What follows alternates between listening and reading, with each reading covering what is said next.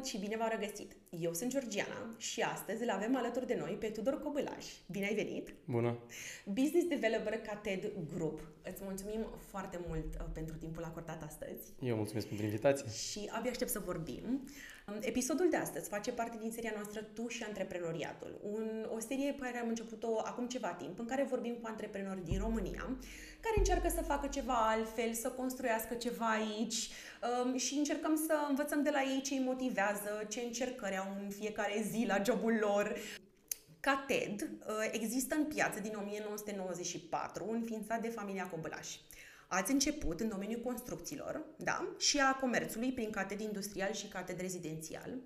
Și apoi, cu timpul, ați adăugat afaceri în mai multe piețe, ca să zic așa. Piața medicală, prin Corect. cated uh, Dental Cated, Corect. piața Horeca, prin hotelul Tecadra și brăria Beer House 67, Corect. dar și piața de servicii de beauty, Cated Beauty Studio. Deci v-ați uh, întins așa foarte mult uh, în afara domeniului în care ați început. Uh, dar cum a început Cated, dacă ai putea să ne spui, uh, Tudor? Desigur. Uh, noi suntem, de fapt, uh, o, uh, o familie fiecare membru are câte o pasiune și, practic, prin pasiunea sa s-a înființat câte o companie sau câte un business. Uh-huh. Cum am început în 94, uh, de fapt în 93, tatăl meu a fost printre primii 100 de cetățeni a Republicii Moldova care și-au luat, și-au luat cetățenie în uh, România. Uh-huh. Noi am venit în 97 cu toată familia, uh, iar ultimul, fratele meu cel mai mic, Dragoș, Dău de la Cated, că de fapt Cated sunt acronimele numelor noastre, Uh, s-a născut aici, el e românul, românașul nostru, da. cum spunem noi. Da. Uh, din domeniul comerțului cu mobila uh, în construcții, de apoi iarăși în construcții cu servicii de beton, asta s-au ocupat părinții mei. Hotelul Tecadra a fost deschis ca un plan de pensionare a părinților, uh-huh. doar că șantierile au sunt ca un magnet și practic după jumătate de an după ce am deschis hotelul am zis hai să ne apucăm iarăși din nou de șantiere și de acolo mai departe pot să spun că astăzi după aproape 20 de ani suntem la a doua generație, sunt eu cu fratele meu mic care se ocupă de domeniul de, al construcțiilor, uh, acoperim zona rezidențială, acoperim zona industrială, tatăl nostru este în poziția de chairman, stă și ne dă așa ghidajul pe termen lung ce ar trebui să facem. Fratele mijlociu, Călin, el într-adevăr se ocupă de uh, Uh, clinica stomatologică pe care o avem. Mama se ocupă de hotel, iar uh, soția mea se ocupă de, de beauty, de Catet Beauty Studio. Deci a fost uh, oarecum o dezvoltare organică exact. a Catet Group. Exact. Deci nu ați, nu ați urmărit voi să vă extindeți, ci s-a întâmplat datorită intereselor fiecăruia din familie. Da, toate au la bază de fapt niște metri pătrați, că totul se desfășoară în niște metri pătrați, că okay. e hotel, că e clinică, că este salon, de înfrumusețare, toate au nevoie de niște metri pătrați pe care noi stăm și dezvoltăm. Uh, cum am ajuns și să dezvoltăm și zona asta industrială a fost uh, ca, o, ca un răspuns la ceea ce găseam noi ca și proiecte pe care putem să le facem în 2019. Uh-huh. Uh, și tot niște metri pătrați, apartamentele ne-au facilitat uh, uh, posibilitatea de a achiziționa primul nostru teren în zona Chitila, uh-huh. unde am vrut să dezvoltăm uh, uh, conceptul ăsta de last mile logistics, adică garsoniere de hală, cum le numim noi, suprafețe mici de depozitare, dar care să aibă un acces facil, uh, acces rutier facil și în același timp să se poată livra în interiorul orașelor cu mașini mici. Deci uh, conceptul ăsta nu este ceva nou în piața uh-huh. de real estate, este ceva care uh, este deja dezvoltat și au, e o nișă foarte dezvoltată în alte țări. Practic, se dorește ca tirurile cu marfă multă, să zic așa, uh-huh. Să ajungă în, și să descarce într-o hală, iar de acolo mai departe să se facă distribuția cu mașini mai mici, pentru că cu toții ne dorim da. orașe mai verzi, orașe mai nepoluante, cu mai puțin trafic greu în, în interior. Da. Uh, din 2020, când am dezvoltat primul proiect în Chitil, a urmat cel din Otopeni, acum suntem la al treilea împreună cu partenerul nostru de la Global Earth în zona Ștefănești și de acolo mai departe ne-am dat seama că de fapt se poate dezvolta o rețea. Nevoie de suprafețe mici de depozitare e o nevoie în orice oraș mare unde există activitate antreprenorială. Da. da? Și uh, vreau chiar să te întreb despre asta, așa că mă bucur că discutăm acum. Uh, cum abordați voi această, adică nu sunt doar niște hale, nu sunt uh, oarecum încercați să le faceți un loc unde să poată lumea să și uh, conviețuiască împreună, nu doar să se ducă în hală să ia lucruri și să plece. Aveți uh, domenii unde pot să mănânce împreună, să facă business, să facă networking, nu? Da, e vorba de comunitate. Cum există comunități rezidențiale, așa se pot crea și comunități uh, în baza businessului. Tot ce îi aduce la, în comun sunt într-adevăr nevoie de metri pătrați sau de o, de o casă pentru businessul lor, dar în același timp trebuie să luăm în calcul că celor cărora ne adresăm sunt companii mici, SMI-uri sau uh, uh, uh, SRL-uri, uh, unde oamenii au o importanță foarte mare. Și atunci dacă stăm și ne uităm la uh, proiectele mari, uh, omul de fapt e o parte într-un proces, de aceea halele de cele mai multe ori le vedem de culori uh, un gri, o chestie care da. nu, nu, nu pune niciun fel de accent pe cel care lucrează acolo. Și atunci noi am vrut să venim cu altceva, însemnând o uh, detaliere urbanistică care am fi făcut în zona rezidențială, am adus-o și în zona proiectelor logistice. Uh, ele, uh, pe lângă asta, de cele mai multe ori au nevoie de funcționalități. Și uh, cumva piața, sau cel puțin alți dezvoltatori încearcă tot timpul să-și maximizeze construcția pe un teren dat, uh-huh. pe când noi încercăm să nu neapărat să creăm cei mai mulți metri pătrați în detrimentul funcționalității. Și de acolo mai departe îți dai seama că ai niște arii care pot fi cu o investiție uh, uh, bine ghidată, poți să creezi niște spații care să fie apreciate de cei care uh, ar lucra într-o hală, uh, într-o hală din, din proiectul nostru. Și practic, dacă ar fi să ne uităm, încercăm să venim cu uh, un pic de mai multă atenție la părțile comune, uh, uh, un pic de mai multă culoare în, uh, uh în, uh, pentru fiecare hală și în același timp de a crea mici locuri unde se poate să să strângă, cum ai zis și tu, să poată să ia prânzul, să aibă un loc unde poate să să relaxeze, să interacționeze pe geam cu o, uh, o altă companie care este la, uh, pe partea cealaltă a, a proiectului nostru, adică cumva venim cu chestia asta omenească, dacă aș putea să o numesc. Să creăm conexiune, nu? Da. Pentru că cred că asta e partea care am vorbit cu foarte multe persoane din zona de dezvoltare și o să vorbim și noi astăzi, în care zic că oamenii pentru prima oară, poate, românii de obicei sunt destul de individualiști, apartamentul lor stau în Corect. el,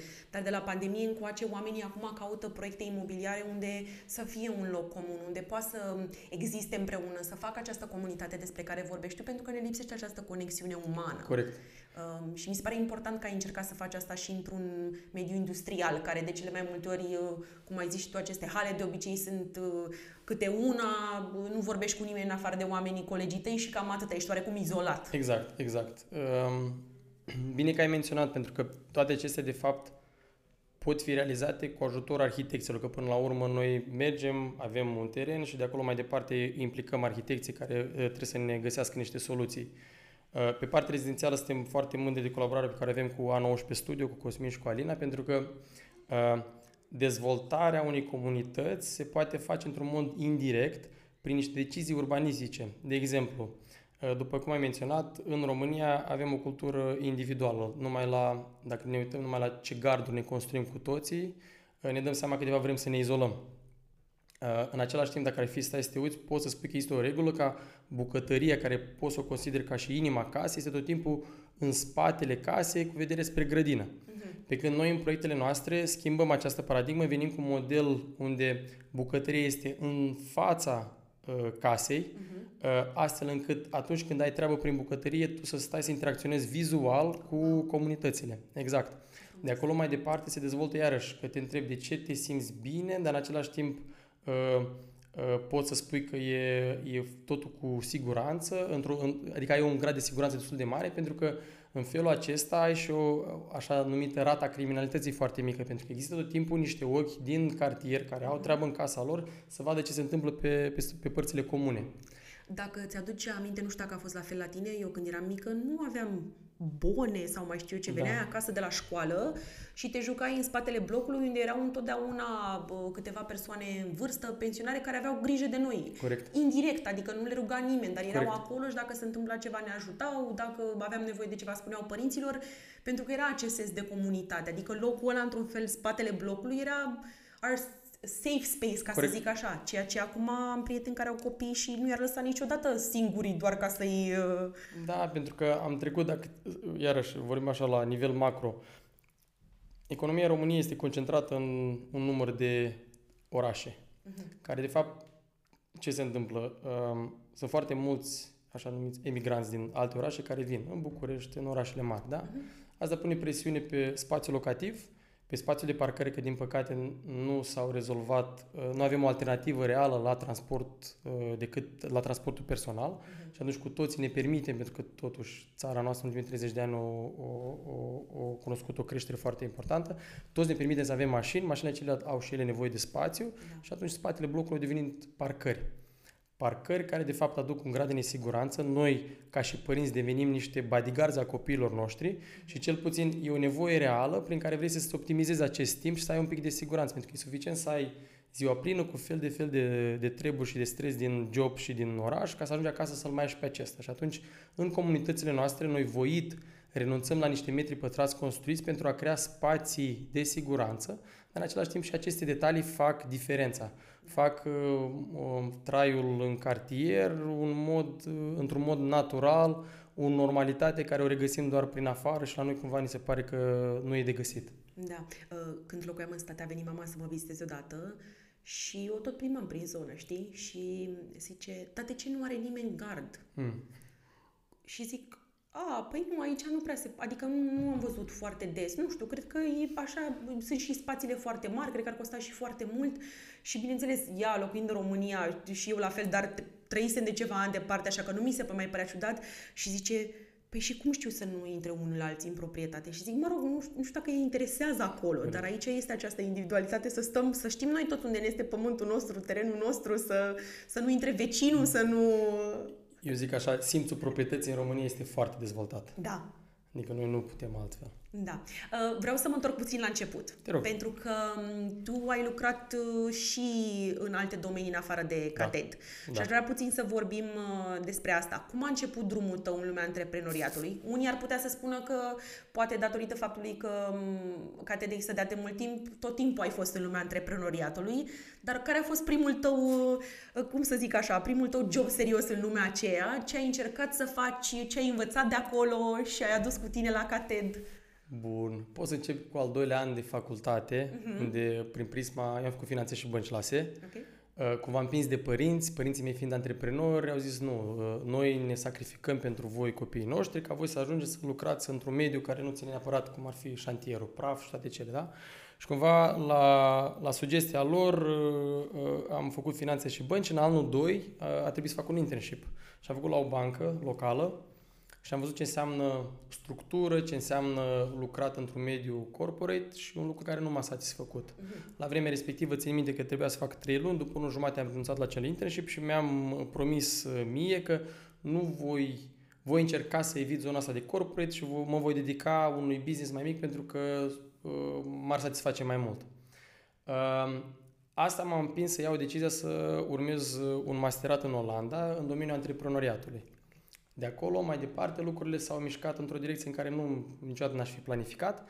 Uh, am ajuns să lucrez pentru un incubator de inovație a unei bănci olandeze, uh, unde am luat contact cu domeniul IT. Uh-huh. Mhm. Uh, asta se întâmpla în 2009. După un an reușisem să-mi conving managerii mei direcți, doi olandezi, Bastian și Marc, să deschidem o firmă prin care să dezvoltăm o aplicație în domeniul hotelier. Uh, dar ca să dezvolți asta trebuie să plătești de fapt niște bani, că cineva trebuie să dezvolte. Și atunci uh, am uh, deschis o altă firmă care se ocupe cu servicii outsourcing. La vremea respectivă, în anii 2010-2011, era un decalaj destul de mare de nevoie de IT-ști în Olanda uh-huh. și atunci, în mai puțin de un an, am ajuns la o echipă de aproape 15 programatori localizați în București, Ehm, care dezvoltau fel de fel de proiecte, website-uri, aplicații mobile pentru uh, firme din Olanda. Uh-huh. 2012, 2013, 2014 ajunsesem aproape la 100 de angajați în, uh, în zonă, da. Uh, până în 2016, la vremea respectivă mi-aduc aminte că uh, părinții mei deja nu mai aveau un proiect rezidențial, uh, țin minte că aveam birou undeva în zona de nord, mă uitam pe geam și număram macarale în fiecare dimineață și nu-mi dădeam seama ce ocazie să atât de multe macarale în zona Pipera Barbă Văcărescu. Și de fapt, uh, uh, deja erau premisele pentru încă 200 sau 300 de mii de joburi, că de fapt metrii pătrați erau gândiți pentru companii care să-și mute, uh, să-și mute oameni în zona respectivă.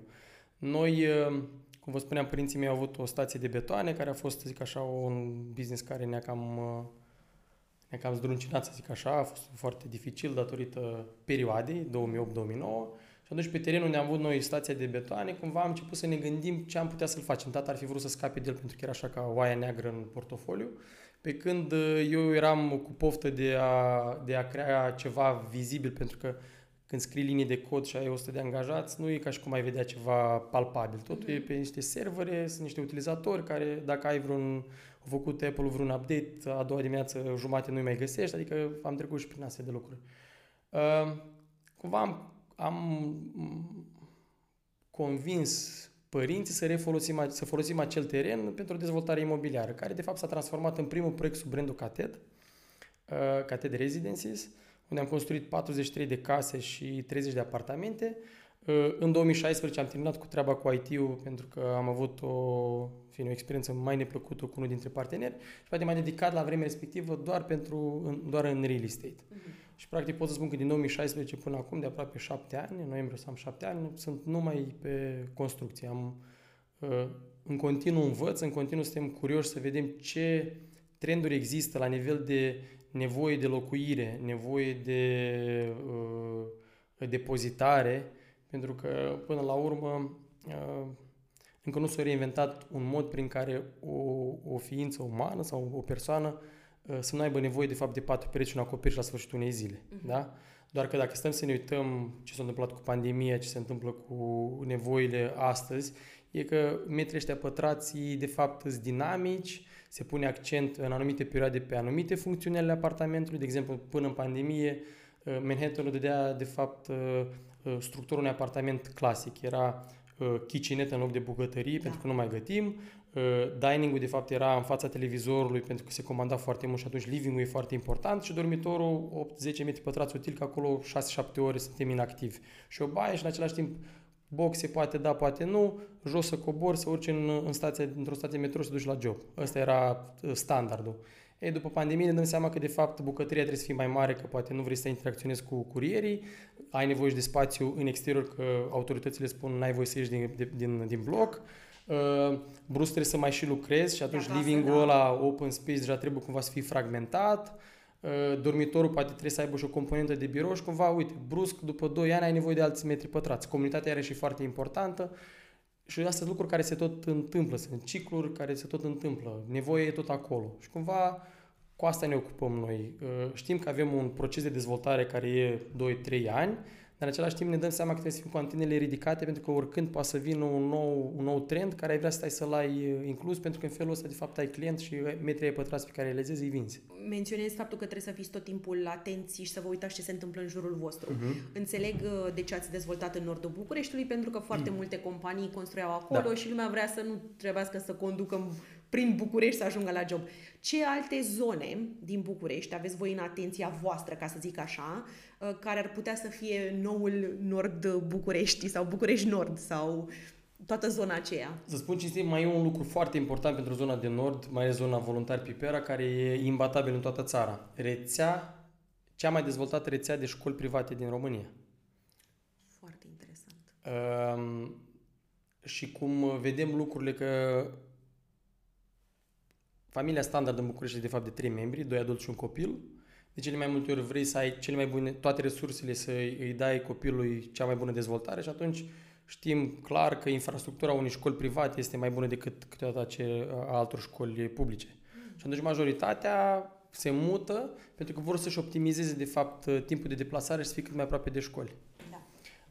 Alte zone, desigur, sunt zone și zone, doar că noi cumva încercăm să ne ne-am Uh, ne-am uh, dezvoltat în zona de nord pentru că în 97 acolo ne-am mutat. Practic o știm ca în palmă. Știm când în Pipera numărai pe degete câte mașini treceau uh, pe zi, uh-huh. cum erau străzile cu piatră cubică, adică am văzut-o cum s-a dezvoltat. Dar principalul magnet este asta, este, sunt școlile private. Că dacă stai să te uiți, campusuri noi, începând cu școala americană care e dezvoltată de câțiva zeci de ani, dacă nu mă știu, 20-25, Uh, de curând s-au tot, au tot venit școli noi cu, cu infrastructură nouă care iarăși doar pune accentul că e zonă care, care se caută.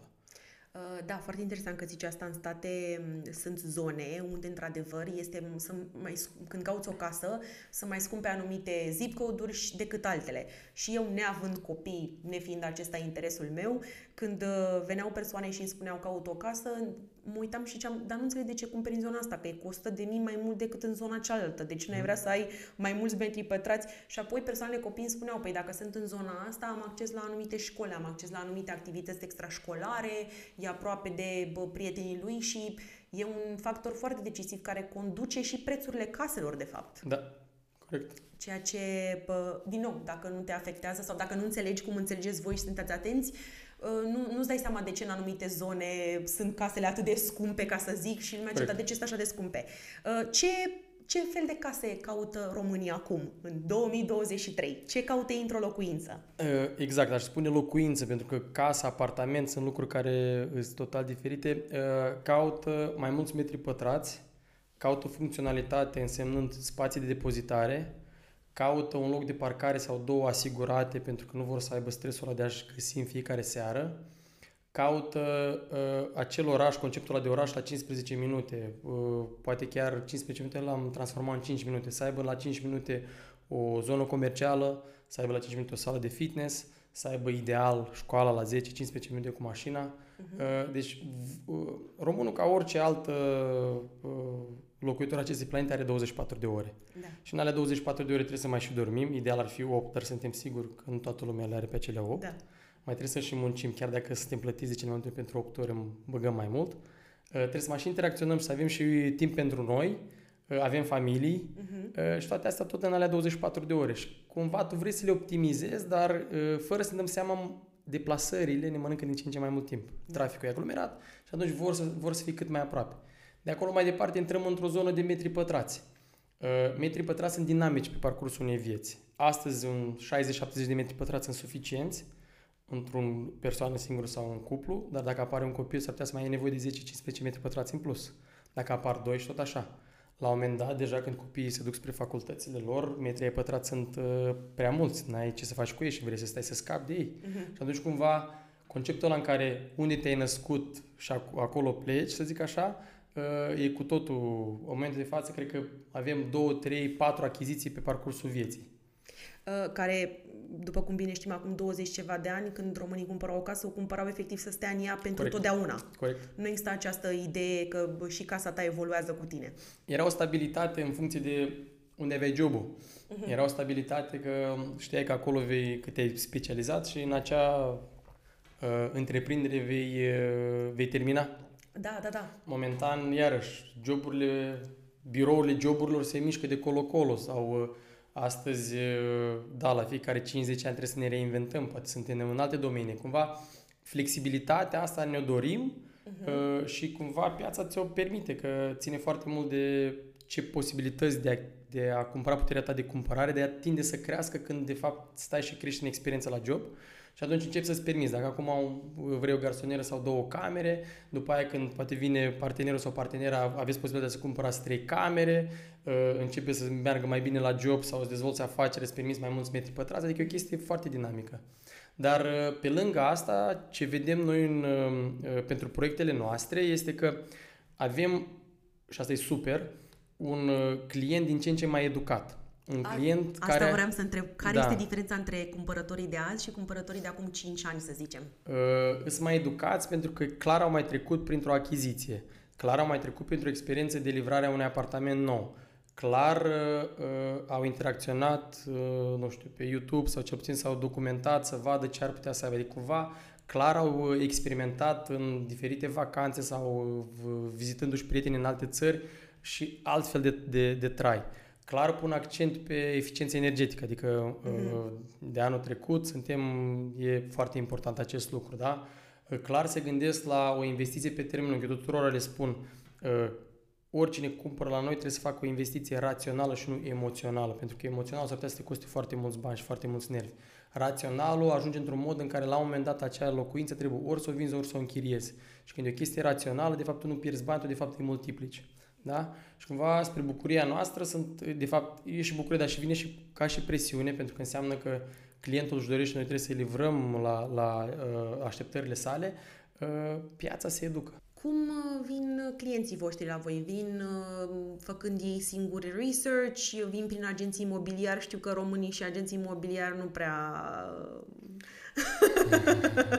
nu prea au deschidere către a avea pe cineva să-i ajute să-și găsească o locuință. Simți că s-a schimbat asta sau? Da, eu am o teorie. Depinde foarte mult de ce buget are clientul.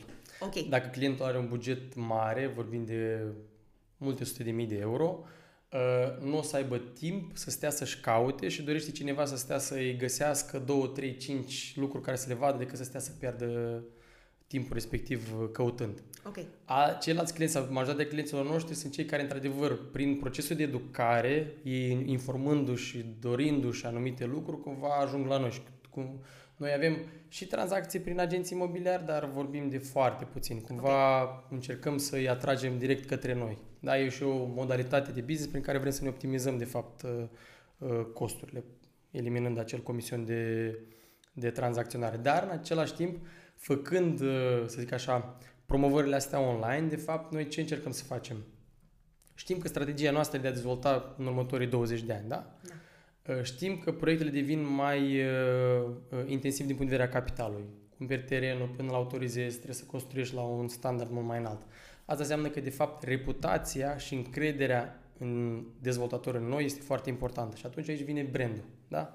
Brandul Cated, de aceea noi fiecare proiect de-al nostru are tot timpul ca TED și uh, uh, alt uh, ceva ce urmează, e pe, pentru a-l întări, pentru că în felul ăsta mai câștigi câteva puncte în încrederea, din încrederea clientului. Deci oamenii vin și pentru nume. Ați ajuns într-un anume punct în care uh, urmăresc proiectele voastre. Da, aș putea spune, chiar dacă, dacă ar fi să ne uităm în spate, tatăl meu, uh, uh părinte, tatăl meu, dar el e constructorul, uh, el și-a făcut de fapt un nume în zona Pipera, domnul Tudor, Basarabeanu sau domnul Tudor de la Tecadră. De ce? Pentru că a livrat exact ce, uh, uh, uh, ce s-a promis. În felul ăsta i-a crescut reputația. În baza reputației știa că poate să aibă clienți uh, pe termen lung. Noi cumva doar am luat și am călărim, să zic așa, experiența tatălui nostru, punând-o sub un, un brand, dar practic sunt aceleași principii. Okay trebuie să uh, și țin foarte mult la chestia asta și le spun tuturora. Ce vindem noi este un lucru foarte important. Adică noi nu vindem un produs care mâine, dacă nu-ți place, îl arunci pe geam și îți folosești, te duci la competiție. Deci, uh, în metri pătrați pe care construim noi, trebuie să se întâmple doar lucrurile frumoase, da? Uh-huh. Casa trebuie să fie ca un fel de priză electrică a, a mașinii electrice. Uh-huh. E mhm. suficient să mergi pe stradă și la job să te enervezi și dacă mai vii și acasă și ai iarăși stres, atunci viața ta e compromisă. Casa trebuie să fie un loc unde se dezvoltă lucrurile frumoase, da? Copiii îți cresc cum trebuie, tu te relaxezi, te încarci ca de-a doua zi să iei de la capăt. Și atunci, pentru noi, ca și dezvoltatori, avem o responsabilitate enormă ca acest lucru să, să se întâmple. Și atunci, dacă vii și cu brandul care el, de fapt, trebuie să vorbească acest lucru, lumea trebuie să vorbească de bine despre el, Ă, asta înseamnă că noi, de fapt, ă, ă, ne, ne pavăm drumul pentru alți clienți, alte proiecte în strategia noastră de 20 de ani. Da? Deci nu faceți vânzări pe stilul clasic, care știu că lumea nu prea le plac vânzării, doar promiteți și așa. Adică la voi vânzările vin oarecum din faptul că vă pasă foarte mult de acest proces de la început până la sfârșit și gândiți um, acest spațiu. Nu doar da. încercați să-l vindeți, încerc să, încercați să vedeți persoana care locuiește acolo, cum se bucură ei, cum funcționează în spațiu și cred, sincer, cred că de asta și merge. De-aia uh, v-ați adaptat oarecum cu timpurile și chiar vreau să întreb, cum, așa se fac vânzări în 2023? Adică trebuie să îți pese mai mult poate decât îți păsa înainte sau... Da. Vânzările sunt ca și aerul. Uite, tot timpul am auzit la cineva zis așa, Usain Bolt e cel mai rapid om din, da. Uh, dacă îi pui mâna pe gură și el nu are aer, el nu o să mai fie cel mai rapid om din lume. Același lucru și vânz, sunt vânzările pentru business. Deci noi ne bazăm pe vânzări, în același timp ne bazăm la proiectele noastre pentru că acum deja uh, dezvoltând cartiere uh, trebuie să ai un partener care te finanțează. Partenerul respectiv vrea să vadă și el niște clienți care ar vrea să cumpere de la tine. E super ideal să poți să stai să construiești totul la final, deschizi panglica și vi- să vină clienții, dar nu, mm-hmm. de fapt nu se întâmplă acest lucru, da? Și atunci trebuie să convingi într-un stadiu incipient. Cum spun eu, trebuie să dai din mâini, să arăți că aici vor fi, dar de fapt după un an, un an jumate, clientul respectiv trebuie să, într-adevăr să vină să vadă ce, ce ai promis. Vânzările se fac în domeniul nostru se fac uh, uh, cu multă transparență. Din nou, mm. Până să vadă clientul lavabila pe perete, el trebuie să vadă tot procesul până a ajuns peretele respectiv. El trebuie să, trebuie să vadă că toate procedurile au fost urmate într totul, astfel încât să aibă încredere să facă achiziția. Da? da. Pentru că până la urmă achizițiile imobiliare sunt foarte importante și câteodată, adică câteodată tot timpul sunt scumpe, din da, ce în ce da. mai scumpe. Și atunci cumva vrea să fie împăcat că face o decizie, pentru că până la urmă, dacă mergem pe orice stradă, găsim orice rezidențială astăzi, că e, e o piață liberă. Da? da. Și atunci, uh, marketingul nostru, vânzările noastre, încercăm să le facem noi, adică noi suntem prezenți, noi suntem hands-on în mm-hmm. proiectele noastre, pe noi ne găsiți oricând în șantier, adică noi nu suntem, nici nu ne dorim de fapt să fim cumva, să avem interpuși între noi, mm-hmm. pentru că din transparența aceasta, de fapt, uh, îl convingi pe client, îi demonstrezi că proiectul tău, produsul tău este mai bun decât, a, decât ce am mai găsit poate în piață și să-l convingi să, să, să-ți cumpere, să facă vânzarea. Cât la sută din proiectele voastre sunt uh, uh, vândute sau cumpărate, să zic așa, înainte să și începeți proiectul? Uh, foarte puțin. Okay. O să fiu foarte onest. Adică nu suntem detalii în care ți niște randări, lansăm și Uh, nu, uh, e, e, e dureros procesul de vânzare. În ce stadiu vindeți cel mai mult? Sunt, întotdeauna mi s-a părut foarte curios că sunt, uh, adică că toată lumea cumpără doar pe proiect și unii le place să o vadă construită. Uh, ce fel, uh, cum arată? E gradual, dacă cinstit. Adică cu cât înaintăm în proiect, cu atât prețul tinde să crească. Ok. Și atunci noi, într-adevăr, dăm un, o reducere sau un discount mai mare pentru cei care vin și cumpără la proiect dar în același timp uh, trebuie să realizăm că clientul nostru final sau majoritatea și o majoritate mare, adică vorbim de peste 80% din clienții noștri sunt end user, deci nu sunt investitori care cumpără să închirieze sau să revândă. Da?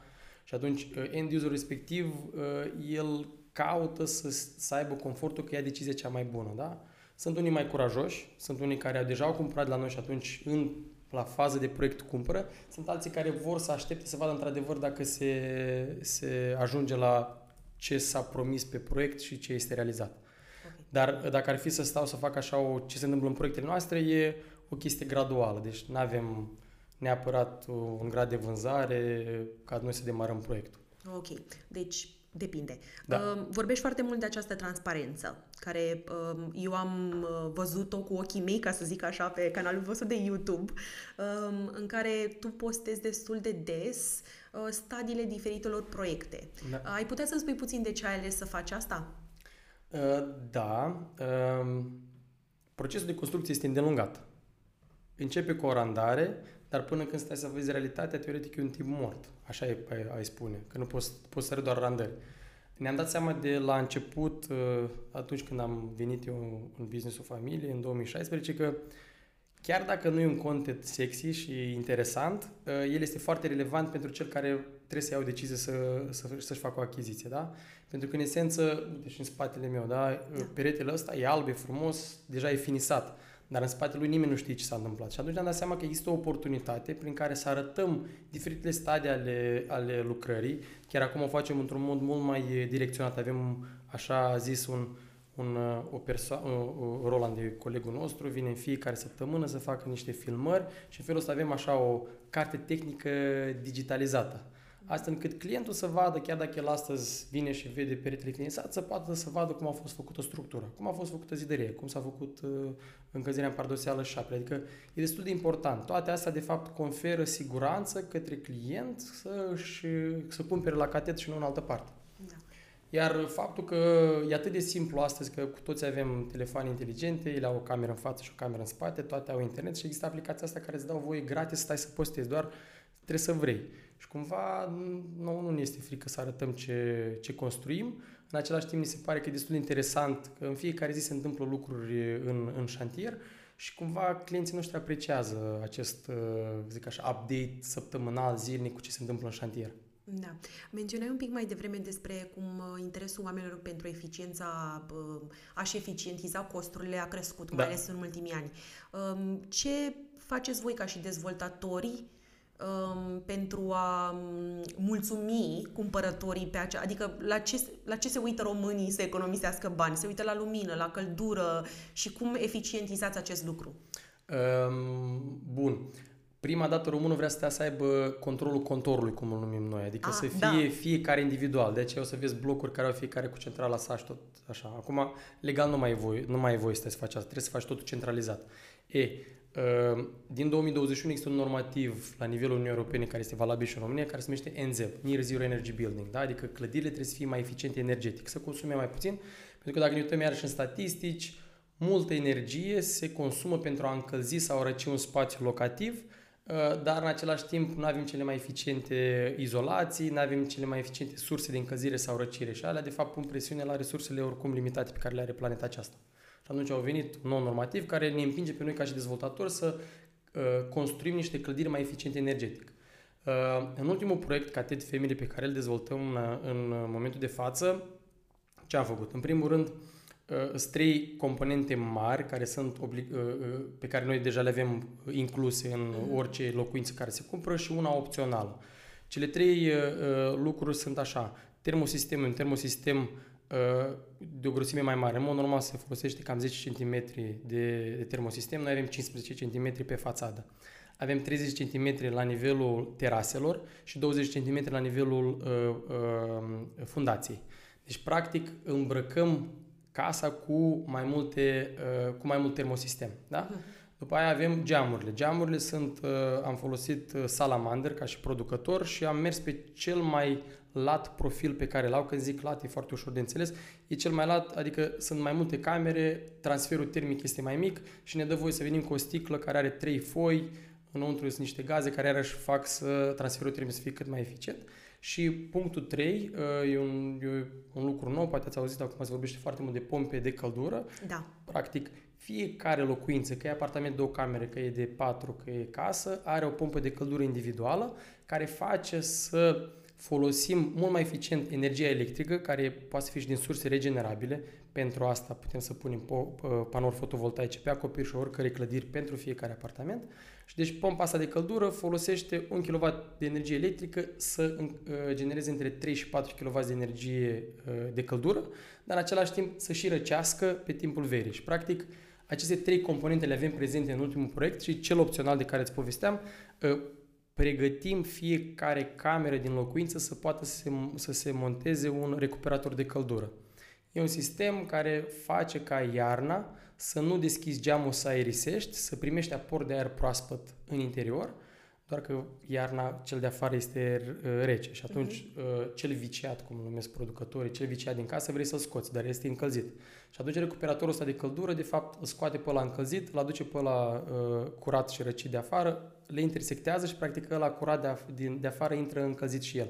Și în felul ăsta Oh. economisești, da, economisești uh, energie, pentru că odată ce ai deschis, studiile spun între 20-30% din încălzire îți pleacă pe geam și practic trebuie să folosești din nou, Da. că e gaz, că e energie electrică, să stai să ajungi la, iarăși la temperatura dorită.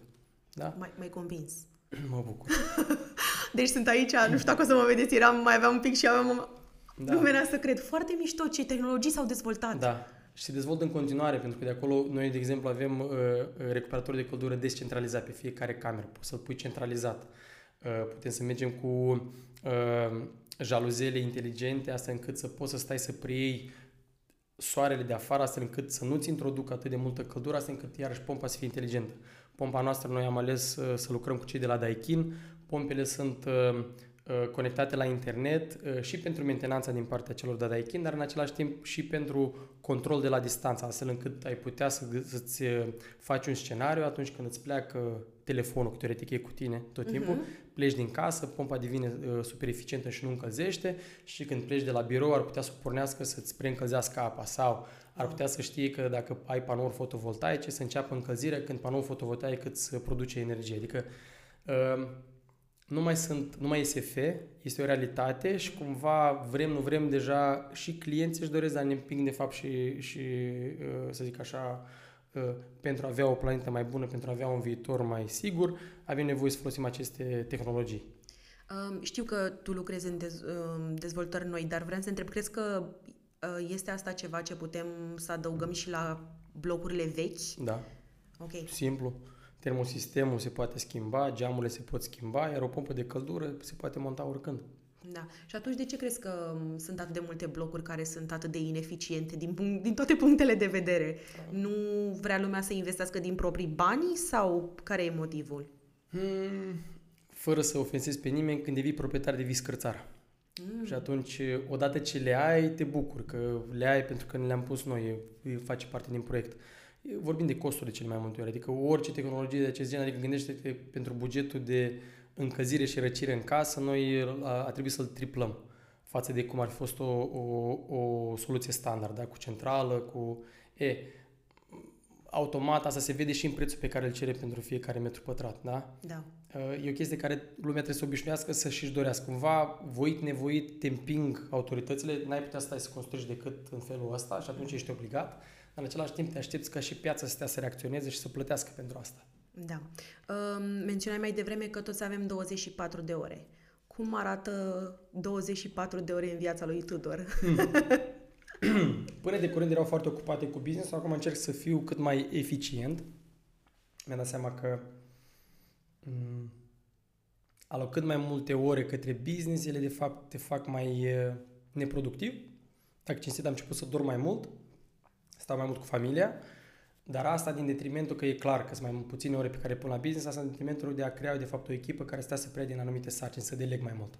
Okay. În felul ăsta am realizat că pot să fac mai multe și în același timp mă focusez pe areile unde sunt priceput. Eu nu sunt un inginer, uh, nu sunt un uh, finanțist, da?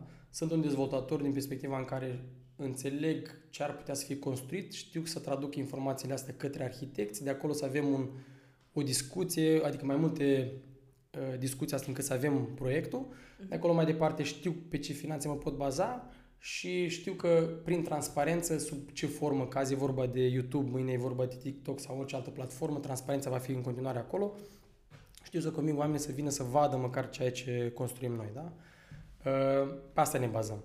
Okay. Echipa din spate, de fapt, avem echipă de project management, care sunt ingineri, care știu să urmărească, știu să discute cum trebuie. Um, moment, astăzi, în ultimul proiect, deja știm cum să vorbim și limba banilor, pentru că suntem finanțați de o, de o bancă, deci învățăm cum să comunicăm și ce așteptări are banca și cum să putem să ne folosim de resursele lor. Deci, cumva, e un, dacă cinstit, cele 24 de ore sunt o, o, o continuă uh, explorare și învățare în, uh, în ideea de a îmbunătăți produsul pe care îl avem, pentru că, în esență, uh, lăsăm în urmă niște metri pătrați pe care vrem să ne bucurăm de ei și vrem să avem niște relații, că iarăși un lucru foarte important, de fapt. Orice client de-a nostru încercăm să-l ducem și la celelalte business-uri. E un fel de cross-sell. Da. Atâta timp cât fiecare are o pasiune în domeniul său, dacă noi am făcut o treabă bună la real estate și fratele meu să aibă uh, pacienți la, la, la clinica lui medicală și invers. Dacă el își face treaba bine, automat s-ar putea să vină și clienți care să-și cumpere ori să închirieze spații depozitare la noi. Și atunci, când drive-ul de fapt e pasiune pentru business, pentru ceea ce faci, de acolo mai departe uh, lucrurile merg uh, uh, strună. Da? Da. Ai anumite tool pe care le folosești să te ajute în această eficientizare a vieții tale? Da, da. Ce tool Mă bazez foarte mult pe o aplicație de to-do care îmi dă voie să am task-uri pe fiecare proiect în parte, se numește Things. Mă bazez foarte mult pe Dropbox și pe lucru on the go, adică tot timpul am telefonul, tot timpul am o baterie ca să să fie tot timpul încărcat. Uh, mă bazez pe căștile mele de la, de la Apple, la fel, ca să pot să stau să mai parcurg podcasturi din zona real estate. Tot timpul recomand Bigger Pockets, un podcast pe zona asta de real estate din America. Am învățat foarte multe de acolo. Uh, citesc în fiecare zi, vreau să am 10-15 minute de citit.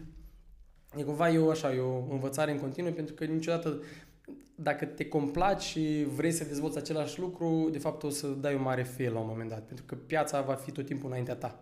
Și atunci, încercând și văzând, adică cum am făcut noi garsonile astea de hale, da?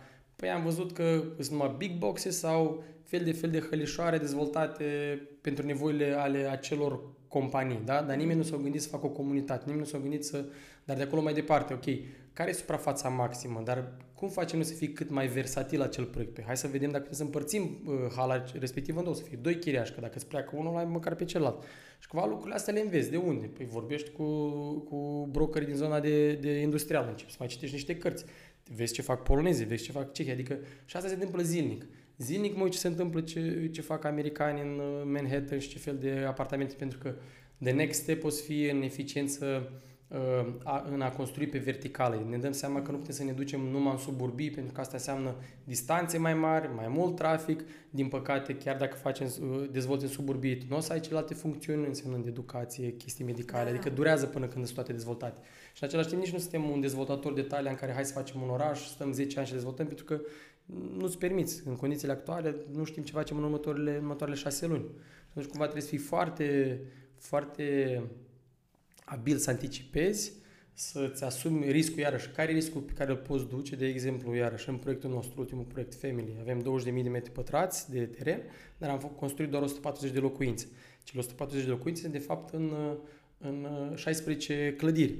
Asta înseamnă că orice s-ar fi întâmplat și noi nu știam de război, nu știam de inflația care a venit în 2022, uh, era un scenariu în care, ok, nu livrăm tot proiectul, livrăm trei clădiri, clienții care au cumpărat acolo le spunem, uitați, v-am livrat clădirea, scuze, părțile comune nu sunt încă gata, vă dăm un discount, dar cel uh-huh. puțin nu rămâneam cu un schelet, o structură ridicată și veneau oamenii să mă întrebe unde sunt banii și eu îi spuneam că sunt în fundații.